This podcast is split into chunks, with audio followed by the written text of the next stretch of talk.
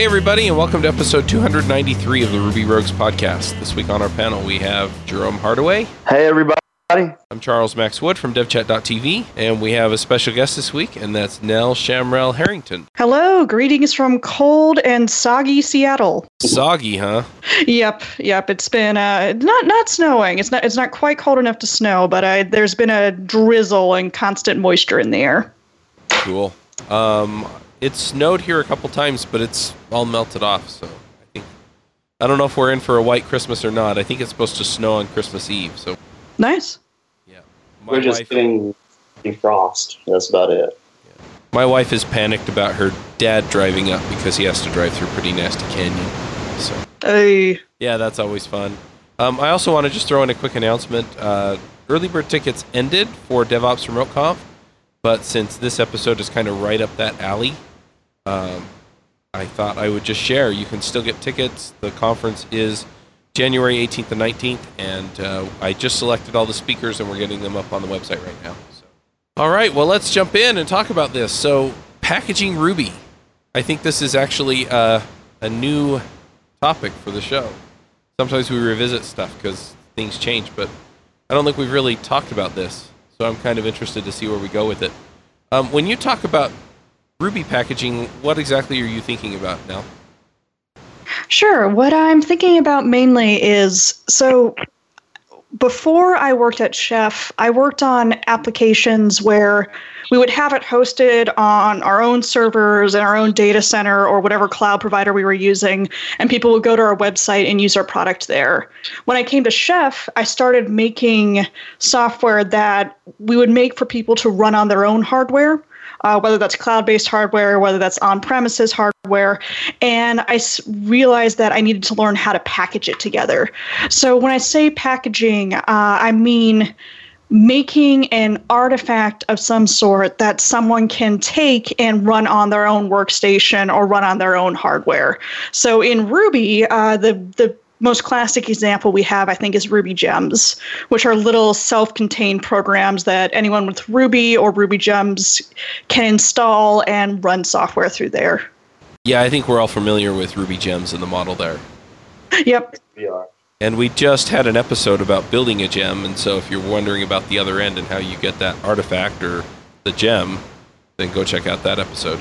Absolutely. And what I also find interesting is, uh, well, this is going to get nerdy, but I recently got back into World of Warcraft, and I remembered how even just you know five, six years ago, I used to line up at midnight when it was time for a new expansion to buy a, a physical software package uh, with the new game expansion on it. But now I mainly download them, and uh, it, that brings us into the topic of package managers. You know, how do you not only how do you create packages, but how do you download them? How do you verify they're from who says that who it says they're from? How do you verify that you're secure? They're secure. That's a big one.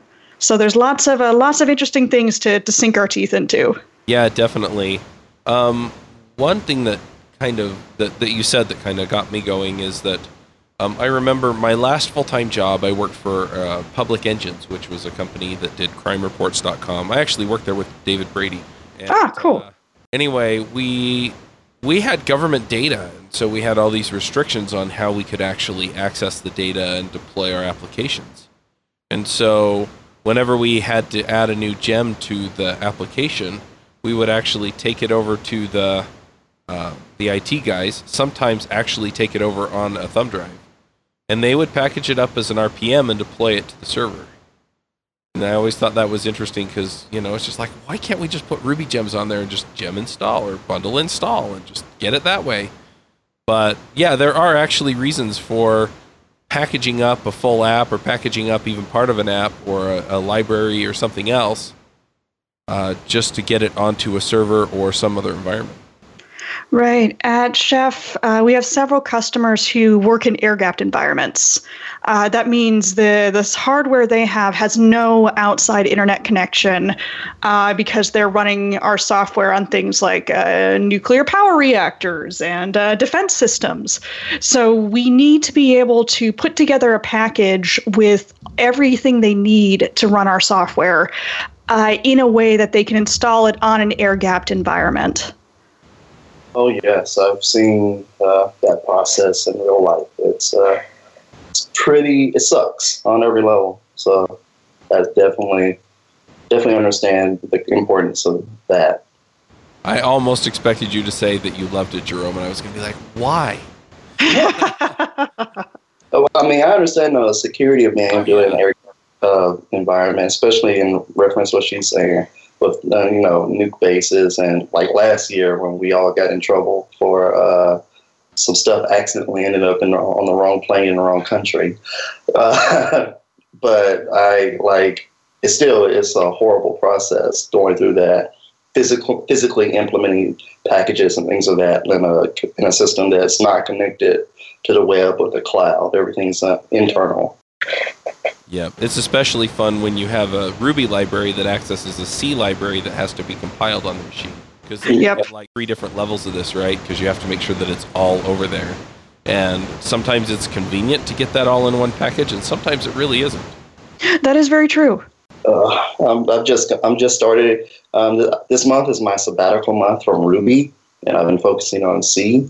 And as a person that started in JavaScript and Ruby and never touched C, it has been the most painful month of my life. So don't let's not mention C for the rest of this.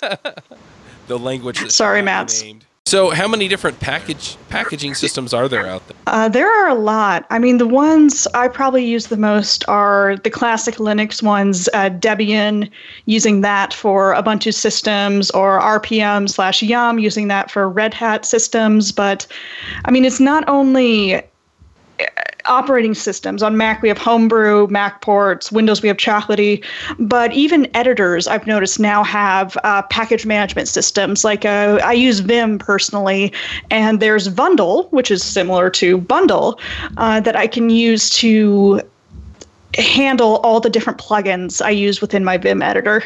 Yeah, Emacs has the same thing. I don't know what it's called, but yeah, I uh, Command X and then package dash list dash pack dash packages, and then you pick the ones you want. Exactly. That's the exact same thing, but they just call it uh, Atom.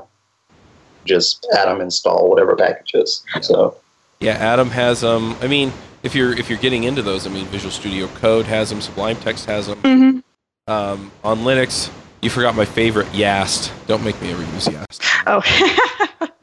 Um, that's on the I forget the distribution, but yeah, the one that used to be Novell. Anyway, so yeah, so the, it's there's a lot of them out there. They are, and it kind of highlights how I think, uh, you know, when we're first learning software, and I first learned Ruby or any language, I started, you know, off by writing everything within one program or writing everything in, within a package that I controlled. But I think going over all these package managers, it shows how much software, whether it's Ruby or beyond, uh, how much we tend to need to bring in things that other people have written. Let's take a break from this episode and really quickly talk about finding a job. You know, searching for a job can feel stressful, scary, and time consuming. Pushy recruiters try to sell you on roles you don't actually want, and the job boards make you feel like you're throwing your resume into a black hole, never to be seen again. And sometimes you go all the way through an interview process just to find out that the very end that the salary offer or company culture doesn't match what you're looking for. Well, there's a solution. Hired.com is the world's most intelligent talent pr- matching platform for full time and contract opportunities. They make the job search faster, focused, and stress free instead of endlessly applying to companies and hoping for the best. Hired puts you in control of how and when you connect with compelling opportunities. And after completing one simple application, top employers apply to you. And the best part is is that you get money. That's right. They pay you if you get a job through them. Listeners to this show can earn double their normal hiring bonus by signing up with the show's link. That's right, you get $2,000 instead of $1,000. So go sign up at hired.com slash Ruby Rogues podcast. One thing that I'm wondering about because we talked about all these different systems, you know, Chocolatey on Windows and Homebrew Mac ports on the Mac, and then you've got the the Debian and RPM packages on Linux, um, which are definitely kind of the most common places where we're going to be installing things for our programs to be able to consume. But even then, I mean, there are some differences between Mac and Linux, and there are market difference differences between Windows and Mac, or, or Windows and Linux. And so, if I don't have the right DLL installed, it won't work on Windows, but it may work on Mac because it just kind of ships with whatever it was that I needed. And so exactly. Then, oh man, right? Right. We live in a, uh, a multi, for better or for worse, a multi multi operating system world and multi platform world. And uh, one of the challenges I've found is creating packages for operating systems that are different than the workstation that I'm working on. And the main way I, I do that, whether it's a Ruby program or Rails application or something else, is I'll often create a virtual machine with the operating system that I want to create a package for and compile it on that virtual machine and then release it on some sort of artifact repository. But uh, even then, it's still very challenging to make packages that'll run both on Unix based systems like Linux and uh, Mac and on Windows. Yeah, it's really interesting uh, to harken over to the JavaScript world for a minute. Um, Electron can run on yeah. any of those operating systems, the at least the the computer, laptop, desktop uh, operating systems. And yeah, you wind up building like three different ways. It's very similar with uh, NativeScript or React Native uh, for mobile. But the thing that's really interesting is is that for a long time, and I don't know if they've fixed all of the issues. Some of these were kind of hand wavy. It was like, yeah, it works on Windows, but you know, the the process wasn't fully baked. And you see that a lot of times with people working in environments that aren't the same as their native system, like you pointed out. Right. I used to be a TA for a Ruby class at the University of Washington. And one of the many you know, many things that were frustrating is we had many students who had a Windows based laptop. Students brought their own laptop, and we had to do so much vetting of the gems that we recommended for projects to make sure that they would work for someone in a Windows environment because it wasn't quite simple enough. I mean, we thought about you know giving everyone a virtual machine so everyone would be using the same environment, but then not everyone had the same background in Linux, and uh, it was it it was definitely challenging. I mean, the Rails installer for Windows has come a long way since then. And is becoming, I think, better to use uh, bit by bit. But uh, yeah, it, it is challenging, and it's something we need to keep in mind, I think, as engineers, is that people have these different environments and they all need to run the same software uh, much of the time. So, going into that for a minute, do we have the responsibility? Say I write a, a library in Ruby, and I'm thinking, okay, you know, I'll, I'll ship it off using Ruby gems. Do I have the responsibility to make sure that it works on the other environments? Or as long as it works for me, am I am I fine just accepting open source contributions from people who want to use it on those other systems? That is a good question. And I yeah, that is that is a good question and definitely gets into open source source ethics and governance. I would say it depends on the scope of the gem that it is you're putting together. Uh, I mean, if it's a major one that we think is going to be used, you know, across the Ruby ecosystem, I would say yes, you do have the responsibility to at least I'd say you have the responsibility to define in your README or elsewhere exactly what operating systems it works on and exactly what what ones a user should be using to use it. And then I think you can get into accepting pull request if someone wants to use it on a different environment. I was uh, just about to say that um, to piggyback to what Chuck just said. I think it'd be better to like have the opportunity to have the open source community actually press on. True. One of my questions I was going to ask you was, do you see Ruby packaging and the Ruby gem community becoming or getting back into like the glory of like the early days from like 2007, 2010, where we were just as uh, exciting and fun as the JavaScript npm uh, community? As uh, one of the things that I'm seeing in the industry uh, is that we are losing some of the more enthusiastic, some of the enthusiastic, bright-eyed beginners from Ruby to JavaScript just because that level of energy, and maybe focusing on more open source um, when it comes to Ruby packaging might actually help ignite some of the fire in uh, the Ruby community again. That's a very good point, and I think yeah, thinking back to when I was a newer developer, newer developers who I've mentored, there's there's no greater thrill, I think, than opening a pull request to an open source project and having it merged in. I mean, it just it makes your work all of a sudden seem real. Yeah, makes you feel like you're doing finally. So I'm going to push us along to kind of the next topic, and this is something that you mentioned, Nell. And yeah, you started talking about checksums, and I'm like, oh, I never do this. Mm. Right? You know, how do I know that the package is coming from the person I think it's coming from? Or in other words, how do I know that it's it's safe to put on my machine? Right. With Ruby gems, you can sign them, which means I sign it with my public uh, SSH key or PGP or whatever it is that you're using. And then I distribute that public key somehow to a person who's going to be using my gem, and they can verify that the key that was used to sign the gem is the same as the key they got from me. Uh, the problem is not a lot of people do that, and um, and it's understandable. I mean, it is a highly manual process.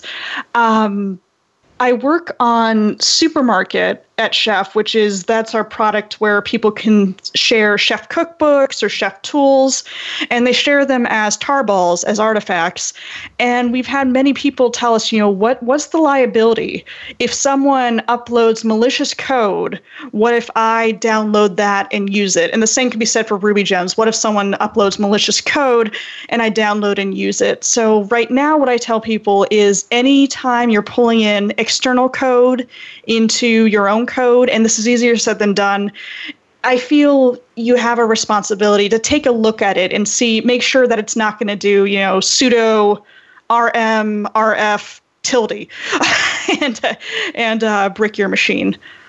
Yeah, that was always the joke when I worked in ops. Was yeah, I'll just make a package that does effectively that sudo rm minus rf uh, slash and away everything goes. Right. So the way to the the best solution we have right now, and it, it's an imperfect solution, is signing it and then verifying the checksum or verif- verifying the key. Uh, but there are definitely weaknesses in that system. So I'm I'm really interested to see where that goes uh, from here.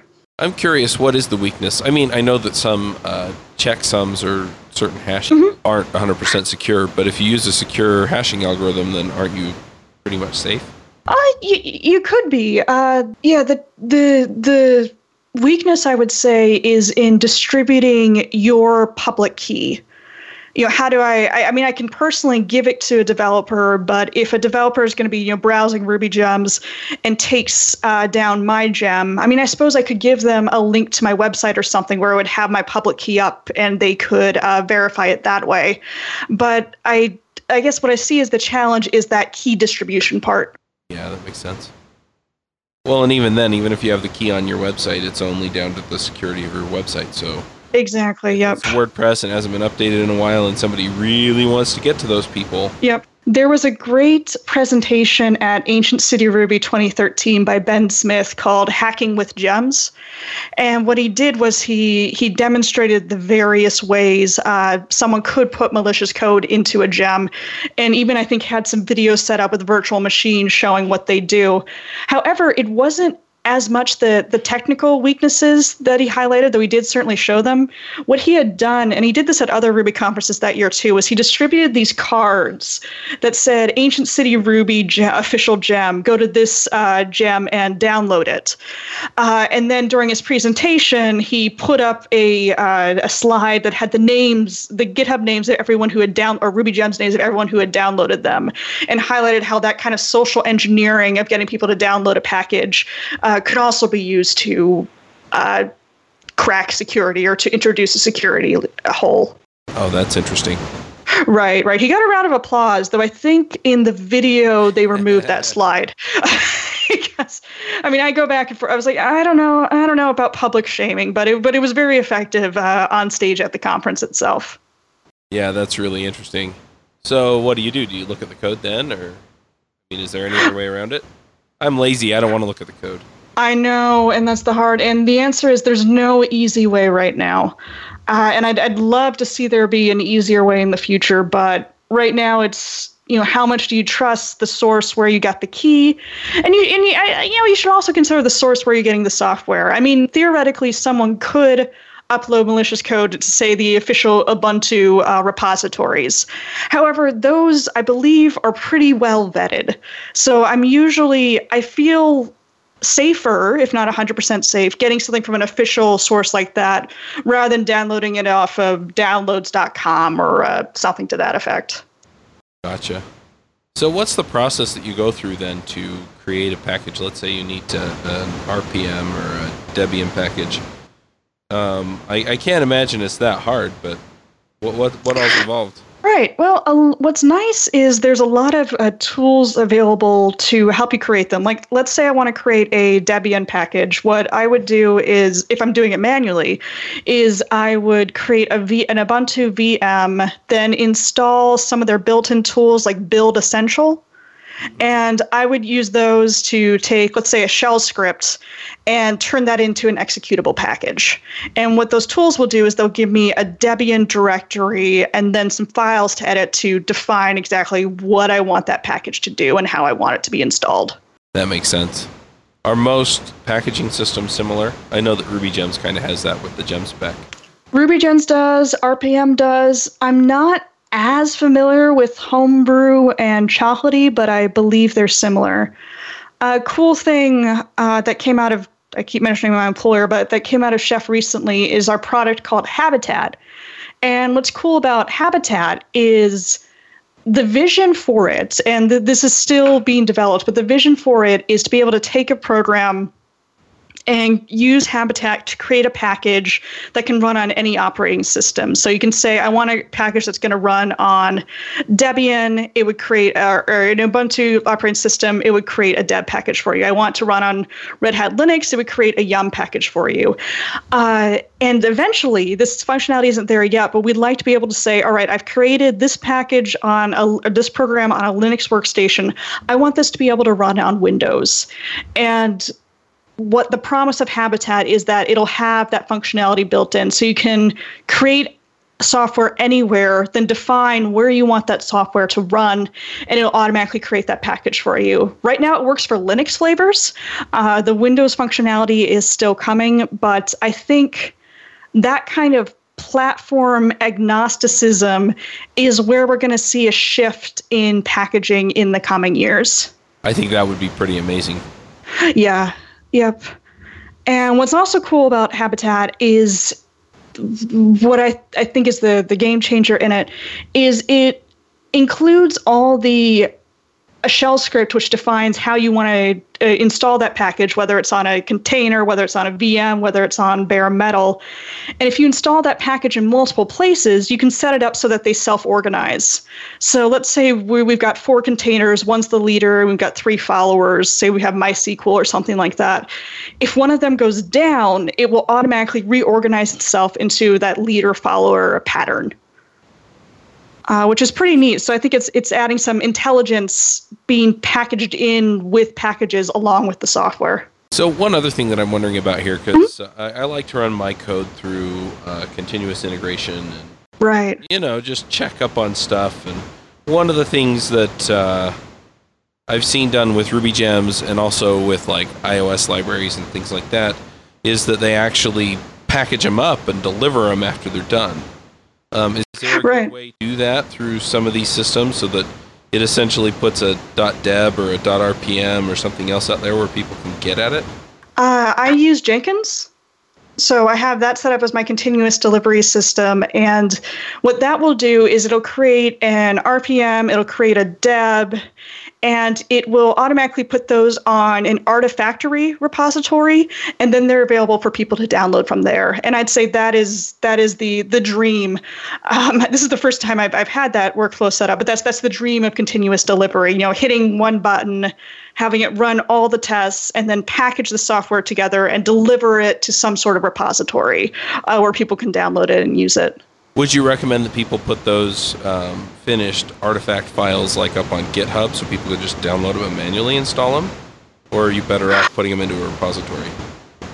Uh, I'd say it's it's easier if you want to do it manually. Putting it up on GitHub is fine. I'd say if you want to make it so people can you know automatically download the latest version of it or download the edge versions of it. I will put that up on in an in artifact repository somewhere. Now one other question that i have for you and this is kind of a personal preference thing i get i guess is um, like I, I hate some of the package conventions that are out there. Mm-hmm. so like on i'm trying to remember which one's which but like on debian i think it's dash dev and on Red Hat is Dash Devel, and right. Some of these others, like it's different everywhere. So should you follow the convention everywhere, or should you follow the convention for whatever system you're putting it in? So if I'm putting it into Red Hat, then I follow their convention. If I'm putting it into Ubuntu, I follow their convention and name it something a little different every time. That that's a good question. My my personal preference would be go with the convention. If there is a convention, uh, go with the convention of whatever uh, whatever system you're doing it. Like I know with uh, Ruby Gems, we have some naming conventions such as using underscores for multiple words, using dashes for extensions, uh, not using uppercase letters. So I, I figure you know it's kind of like if I'm coming to to a system, say to Red Hat or to Ubuntu, it's kind of like coming into someone's house. And for me personally, I feel like I should follow the conventions of that house and uh, follow their conventions for uh, extensions or for naming, uh, rather than trying to bring my own to them. So, so I'd say at, at at this point that that would that would be my my opinion. It's like taking off your shoes if that's what they do when you come in. Exactly. Yeah. Yep. And then as far as naming the packages, I mean, some people like to have clever names for their Ruby gems. And so, like, you, you would never know what Nokogiri does or anything. Right. And, and, and then other people, they just name it what it does, right? It's yet another something or other. Um, do, do you think that one it really matters more than the other? I know once they get adoption, everybody kind of knows what it is, but until then, Right. I'd say for me, again, this is personal preference. I prefer it indicating what it does. I mean, there's lots of cute names out there. I mean, you can do maybe in a VM do gem install beer and gem install bacon and see uh, it's kind of a game seeing what uh, what gems there are with those names. But I know as a developer, I kind of prefer seeing a gem name or seeing a package name and having an idea of what it does. I mean, it doesn't need to be an extensive description. In fact, in most uh, packaging systems, there's a, a, file where you put in the description of exactly what it does. But I, I personally like having just a little, little bit of indication. You know, what what am I getting here? What are your thoughts? What, what's the intent? Hey, do you need a sanity check on your code? Make sure all the tests are passing. Make sure all the static assets compile.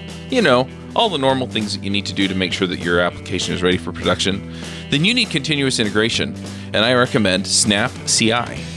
Snap CI is a product put together by our friends at ThoughtWorks, and it works great to pull all of your information together about your application, make sure it's ready for production, let your team know if it fails, and overall just make your life easier. So go check them out at snapci.com. I'm curious, Jerome, what do you think about that as far as naming gems or libraries? Oh well, for that, I was actually taking notes on everything she was saying, so I can bring back to my troops. Uh, but when it comes to naming, we follow the idea of making it as simple as possible in one practice, uh, doing only one way of naming it. Naming it, uh, whatever Ruby says is the best way to do it, which is usually using underscores, of that nature, and making it something easy to recognize for, I guess, your people or for people that are looking for your package. That's how we do it. Yeah, I agree. Um, I mean, sometimes you have to come up with something a little bit different because the name's already taken.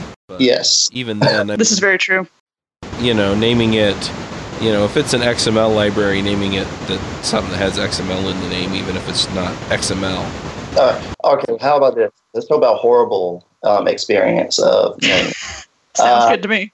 Okay, uh, there's a Ruby package out there called Comfortable Mexican Sofa. Uh, and when I first ran into it, I was like, "Well, this looks a little uh, sketchy. I'm not. I don't want to be the guy that pulls something in and the next developer sees it and thinks I'm like a jerk or something because I'm I'm the jerk of the year or something. But they called it that because I'm assuming that there is another gem out there that's already taken CMS or a customer management system. Oh Oh, okay. Really, one of the most popular CMS gems out there, but the name is just horrible. As in, I was explaining the product to the one of the owners, one of the buyers, who was Mexican Canadian, and when I when I was talking about the you know use how the process of using of building the product out, and I said the gym's name, he was like, "What do you mean? What are you talking about? Come from Mexican just sofa?" He was shocked. He was like, "Whoa, pause, sir."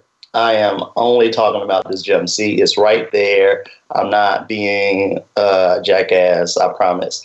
And I was like, this is where naming. This is why naming is so important because just one, he was a Canadian business owner who was buying this uh, app from our company, and he saw this gym and he thought that we were being like someone in the app or in the product line was being a jerk during the design and creation of it. And I was like, no, that's not the case at all.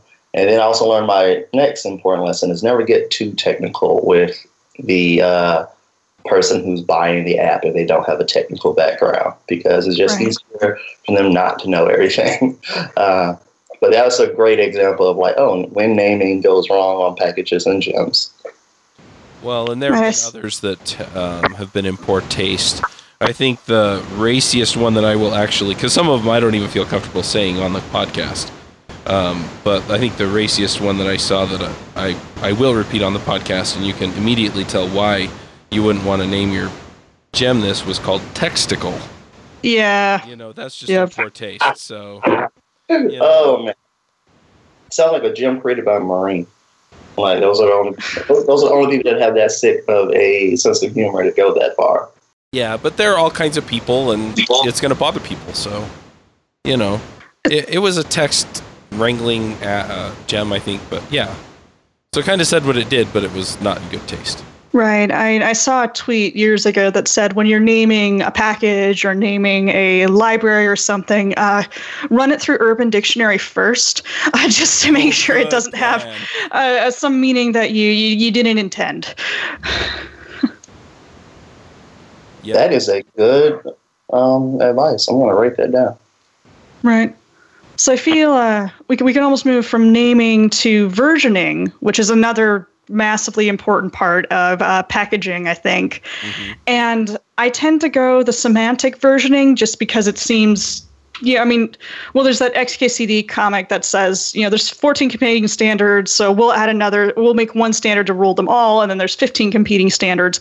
But it seems semantic versioning is the closest thing I found to a convention, or at least a little bit of consensus, in how to indicate with your version uh, whether someone should w- indicate with the version the risk of upgrading that package. I agree. I know that NPM actually enforces semantic versioning. Mm-hmm. Um, Ruby Gems doesn't, but again, I agree. It's it's easily understood that if the major version changes, then you're probably going to have a compatibility issue if you're reliant on the previous version. Right, right. And then when I'm adding new features, you know, I'll inc- increment the version you know, if it's 2.8.1, I might do 2.9 point whatever. And then if I'm adding in a bug fix or a very minor one, then I'll just use the, the last uh, digit to just indicate there there's a change, but it's not it's not a high risk change. There there shouldn't be a lot of risk to uh, upgrading it on your uh, uh staging or production hardware. Oh, so do you? So you kind of go with that model like how Slack or how some other apps are using the idea of every time they make a change, they name it and they announce it and they let you know what happened, regardless of like, not regardless, but uh, basically how um, it doesn't matter how small or large that change is, but announcing and get basically creating a social aspect of your changes. Exactly, exactly, and I mean that that's it makes it more helpful, I think, when something goes wrong. Uh, into zeroing in on exactly where something went wrong. Like I always, no matter how small the change is, I always always uplo- update the change log mm-hmm. uh, to make it easy. Not only for, if someone sees the error, to make it probably easier for them to kind of trace it and see where it came in, and that's helpful for me as the developer because that means I can solve the problem much faster. But also just to to have that. I mean, no software is going to have no errors all the time. It's kind of like that saying, you know, you can fool some of the people some of the time, all the people. Now I'm getting confused. Uh, but anyway, you, you, see my point. And it, having that social aspect of it, you know, it really connects the user of the software, I think, with the developer of the software, and we work together to to make a, a better product or a better package or whatever have you. Yeah, I agree. That's very funny you say that. I see people that you know some of the one of the most fun things that I've done in my career is just go through and read like people's change logs. And you and some people they create whole stories of like the process mm-hmm. of going through their change logs. I know one company that they did an update of an app and they basically wrote it out as if it was going you were going to Mordor or like Lord of the Rings or something. It was just hilarious. Oh, that's adorable. That's awesome. I shared that with our troops, and I'm like, it like if you ever go to some of like the more like popular apps and uh, uh, app store and just read their change logs. You'll find some of the funniest stuff that you've ever like. If, if there was a tech comedian out there, he all his material been written for him. that's adorable. Uh, it's something else that having that having that versioning and having that change log in there is when you're dealing with uh, an error in a dependency of a package, or sometimes a dependency of a dependency of a dependency of a package. I uh, I had an intern start with me last year, and I was trying to fix something along those lines, a dependency of a dependency of a dependency. And I said in my stand-up, well, I'm going on this epic yak shave, and then learned later that she didn't know what yak shave meant.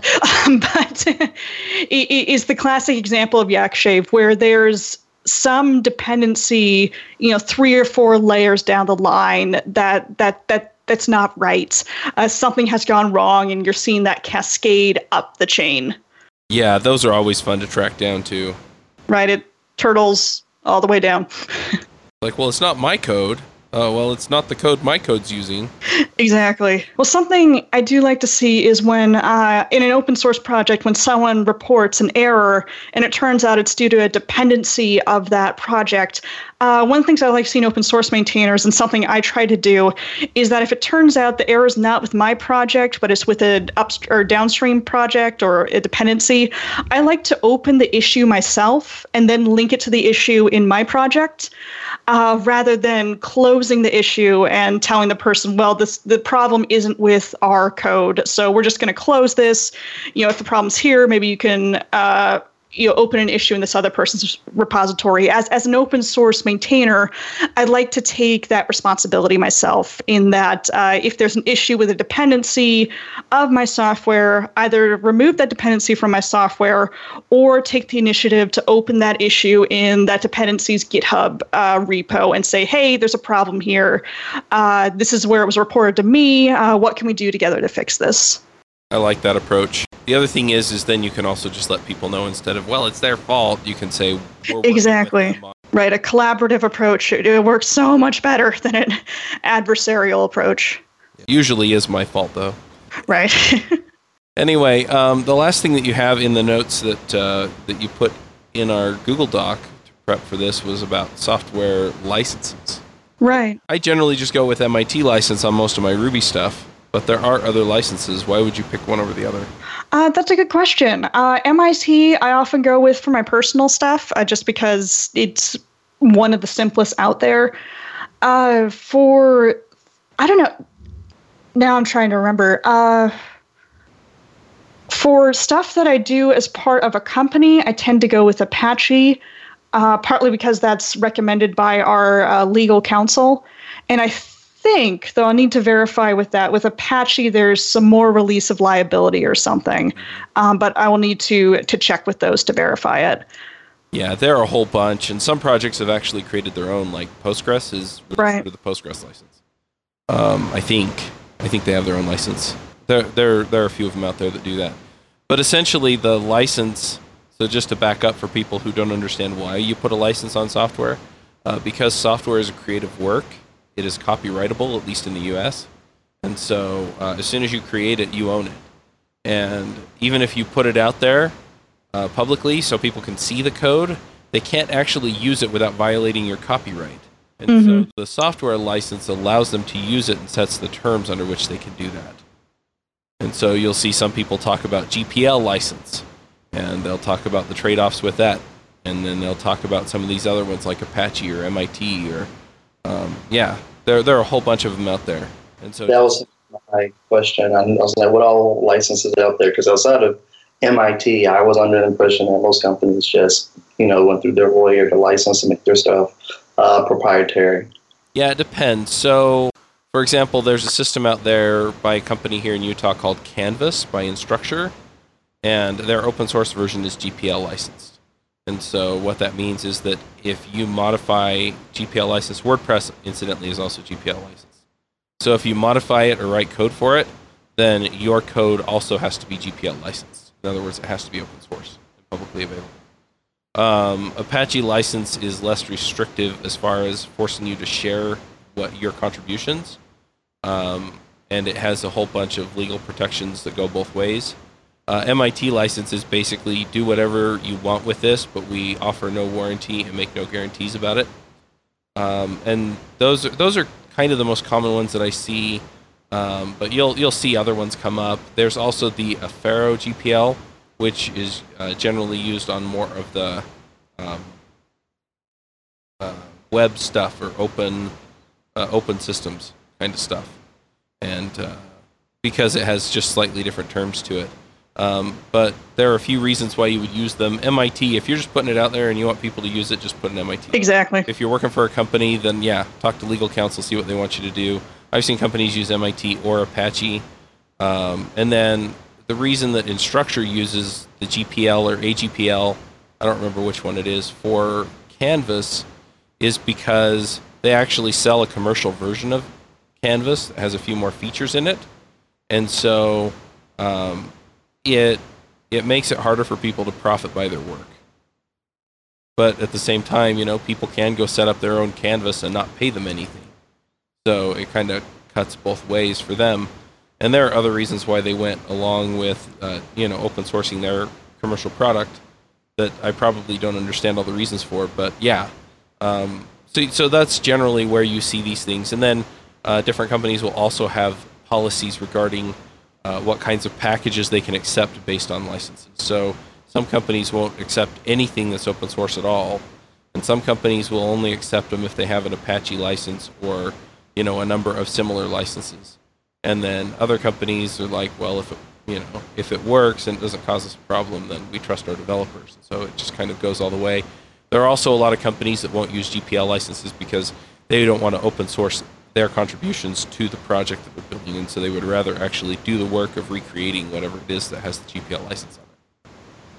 Yep, uh, licensing is something that that's been around for a while. So there, there, there are. I mean, there's you know, I'd say MIT, Apache, and GPL are probably the the most common that I see, uh, and those. Uh, they're the, the most common for a reason, uh, and it's because they they limit that liability and they you know set at least a little bit of guidelines on how someone can use the work. And it makes sense if you're an open source developer, you might want your work to only be used in other open source software rather than wanting it to be used uh, or rather than being used in closed source. Yeah. One other thing that's kind of related to this that I think I'll bring up just for a minute, and that is if you want to contribute to one of these projects, a lot of times you have some kind of intellectual property agreement with your employer. Mm-hmm. And so anything that you create along those lines, they technically own. And so what winds up happening is with a lot of these, especially with the Apache Foundation, um, I interviewed a whole bunch of people with the Apache Foundation about seven or eight years ago. And uh, what they do is they have to get individual contributor license agreements from the companies that their contributors work for um, that exempt any work done on those packages or on those projects for the Apache Foundation so that the Apache Foundation can then own the software instead of the individual or the company that they work for. All right. So, yeah, lots of stuff there. We should get an, an attorney on to talk about all that stuff because it's really interesting. Wow. Uh, I have someone to recommend uh, if you're if you're interested in in that. All right, I will send you an email. Cool. Is there anything else we should talk about with packaging? I know we kind of uh, delved off into open source and stuff, but any other areas that we should hit before we go to picks? Right. I'd think we've we've given a, a pretty good a pretty good overview. I mean, you can go way down the weeds on any packaging system, but you know, essentially, packaging software is a way to manage the dependencies. Uh, both of your software and of software that you're using from other people to simplify uploading it or to simplify downloading it, uh, upgrading, etc. And there's many, many different facets to it. Yeah. Oh, I do have one more question for you, and I'm curious mm-hmm. how you answer that. Um, so I know some of the people listening are going to go, "Well, I'm just a web developer, and we have people that do this stuff for us. Why should right. I care?" Uh, that is a good question, and I'd say part of it is why should I care? Part of it is empathy. You know, there are things that you can do with your software that make it more difficult to package than other things. And I think having that basic knowledge of le- at least of what it takes to package software even if it's not part of your day-to-day job even if someone else does it for you gives you a little more empathy for that person's job and helps build a better product all around i agree i also feel like people should um, occasionally step outside of the narrow confines of whatever role mm-hmm. you're in um, you add more value to the company that you're working for um, and you can do a whole lot more good for them just by doing this. I also agree with you on the point of empathy, but I, I think I think they both play in. If you understand how this thing gets deployed, how it all works, how everything hangs together, then you can make some very meaningful contributions to your company that you otherwise wouldn't be able to do. Exactly. And maybe even you'll come across something in your work that could be very useful to software developers around the world, uh, knowing how to package it and how to release it is is a way to to contribute to that. Whether it's a you know JavaScript or Ruby, whatever it is, it's a way to contribute to that larger framework to kind of get out of your own day job, your own personal work, and contribute to the world as a whole. All right. Well, if people want to read more about this or follow up with you and what you're working on these days, now what do they do? Uh, best thing is to go to my Twitter. Uh, it's uh, twitter.com slash Nell Shamrell. That's spelled N E L L S H A M as in Mary R E L L.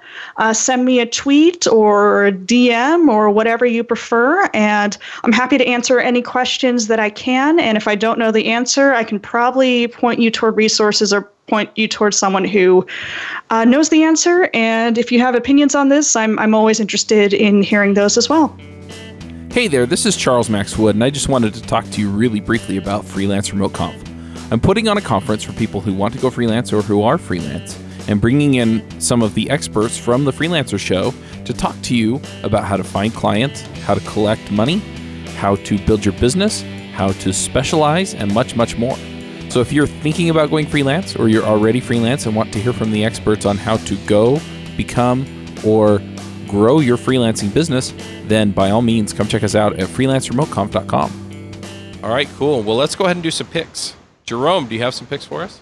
Uh, yes, sir. Uh, my top pick for today is actually a Git repo uh, called Google University. This guy, John Washam, he's a he's been he was former army and actually funny story he served in uh, South Korea some time ago. Uh, been a programmer for 15 years. Decided he was going to uh, go on the journey to shore up his his skills from web developer to full uh, software engineer. So he's been documenting documenting it in a uh, blog and on his Git repo called calling it Google University, and I absolutely love it. We've actually been using it as part of our curriculum for helping our veterans get better for interview prep uh, over the past. Uh, I think we were it was shared with us about four or five months ago. Well, now it's become like huge as of last week. It's very funny. It was our best kept secret, and now everyone's talking about it. And uh, it's really, really uh, is really really cool. So that's my top pick today. Uh, Rogue, uh, see, mess me up. oh, sorry, uh, we, we can cut that yeah, out. Go University. I was like, what? I saw Rogue One, and I was like, what are you talking about? yeah, but that's my top pick. Uh, repo called uh, Google University by John Washam. He's in. He's actually in Seattle. So uh, awesome. Yeah, if you want to reach out to him, he's uh, definitely there. I just connected with him on LinkedIn. He's pretty chill guy. Cool. I will definitely check him out. All right, I'm going to jump in with a couple of picks. On Saturday, I went and saw Rogue One. Uh, this is a new Star Wars movie. Um, it's it's kind of funny because I keep going to these and I'm hoping to feel the same way I feel when I watch one of the original three, not the prequels, the original three Star Wars, and uh, I just don't. And I think part of it's just that I have this nostalgia about it that I don't think will ever be there for these others. So, uh, you know, it was a good movie. I really liked it, but yeah, it's it's not Luke Skywalker. Sorry. Um, one thing that I thought was funny, um, somebody sent me. His name's Jim Tobin. He's a listener of Adventures in Angular, um, and we we harass one of the co-hosts on that show mercilessly about Star Wars because um, he hates it and he reacts to it. But anyway, um, so there was a company out there called Ovo Energy that put together a blog post that talks about the uh, cost of powering the Death Star, and I think it was like 6.8 octillion pounds because they're a British company, so it's British pounds, um, which I have no idea how much that is in dollars, but that's still a lot of dollars. So, anyway, um, I was just, I was like, oh, wow, cool. And so I thought I'd pick that as well because it was kind of mind boggling just to see, you know, how much it would cost to run the Death Star. So, yeah, those are my picks. Nell, what are your picks? All right, for mine, I am also picking Rogue One, though uh, the reason I'm picking it, I think one of the reasons I liked it so much, is it highlights that wars are won and movements are won not as much by the people who become legends like Luke Skywalker, Han Solo, etc., but normal people whose names may not be remembered, but the ones who you know, every day with every action, try to do the next right thing. And I found that uh, to be uh, very moving. Uh, next pick is Trader Joe's Irish Breakfast Tea. I'm a bad Seattleite in that I generally prefer tea to coffee. And the nice thing about this tea is it's uh, got a good amount of caffeine in it. It's a nice pick me up, but without the crash I get from coffee or energy drinks. And then my final pick, it's kind of an unusual one, but it's the Scrub Daddy Sponge. And if you watch uh, Shark Tank, you might have seen Scrub Daddy on it. And what's cool about it is it's a sponge that when you run it under warm water, it's soft, but when you run it under cold water, it's really firm and great for scrubbing. And, you know, I hate doing the dishes. I always have, but it's it's a necessity of life.